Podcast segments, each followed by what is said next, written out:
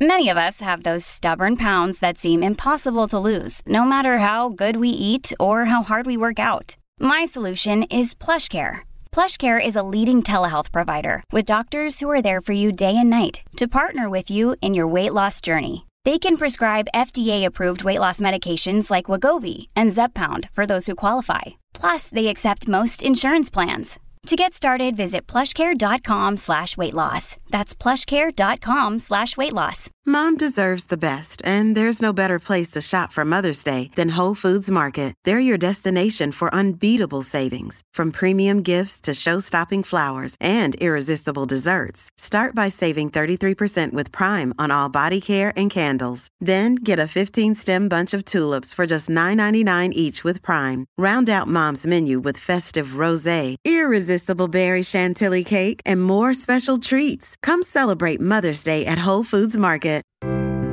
Sport is our religion, and here is Smithy's sermon.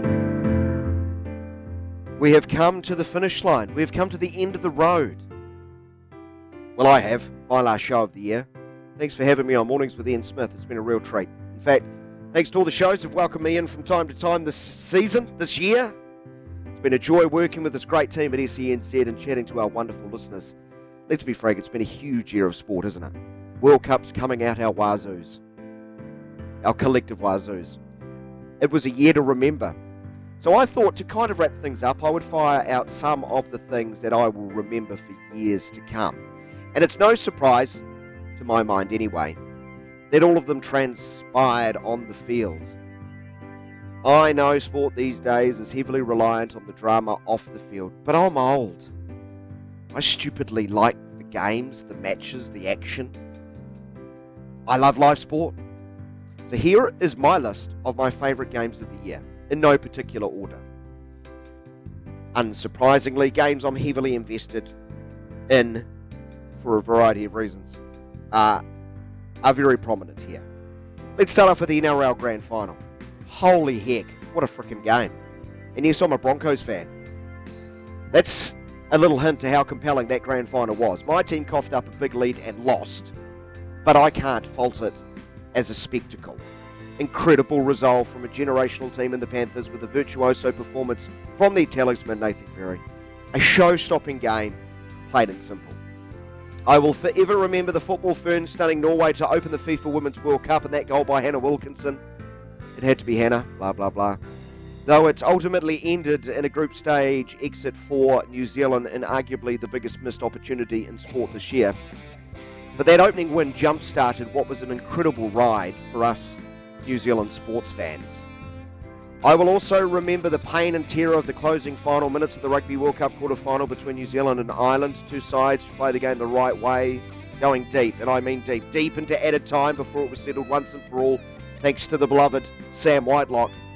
It was an incredible passage of play. Ireland had the ball by my count for 5 minutes and 34 seconds and attacked the New Zealand defence over and over and over again, but the All Blacks held on desperately. Something about always bet on black.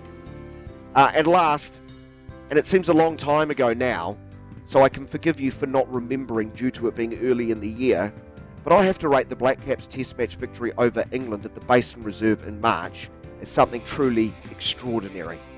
In the 2,494th cricket test match ever played, New Zealand became just the fourth, fourth team in history to win after following on. But added to that mind numbing stat, deep into the last day, the Black Caps won the test match by one run. One run. Incredible that close to what, 380 overs after all of that, only one run separated the two sides. And that was just the second time in the history of the game a test match was decided by a solitary run. Amazing to have both those things happen following on and winning a game by one run. It gave this Kiwi commentator, who at the time was working with an English radio station.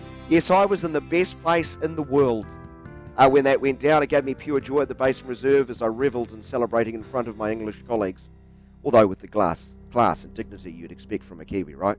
It's been a heck of a year, one I won't forget, and I'm truly grateful for Uh, the matches I've mentioned, I've been involved in a few of those, so thank you to SENZ especially. Thank you for this opportunity of a lifetime, and thank you, the listeners, for having me.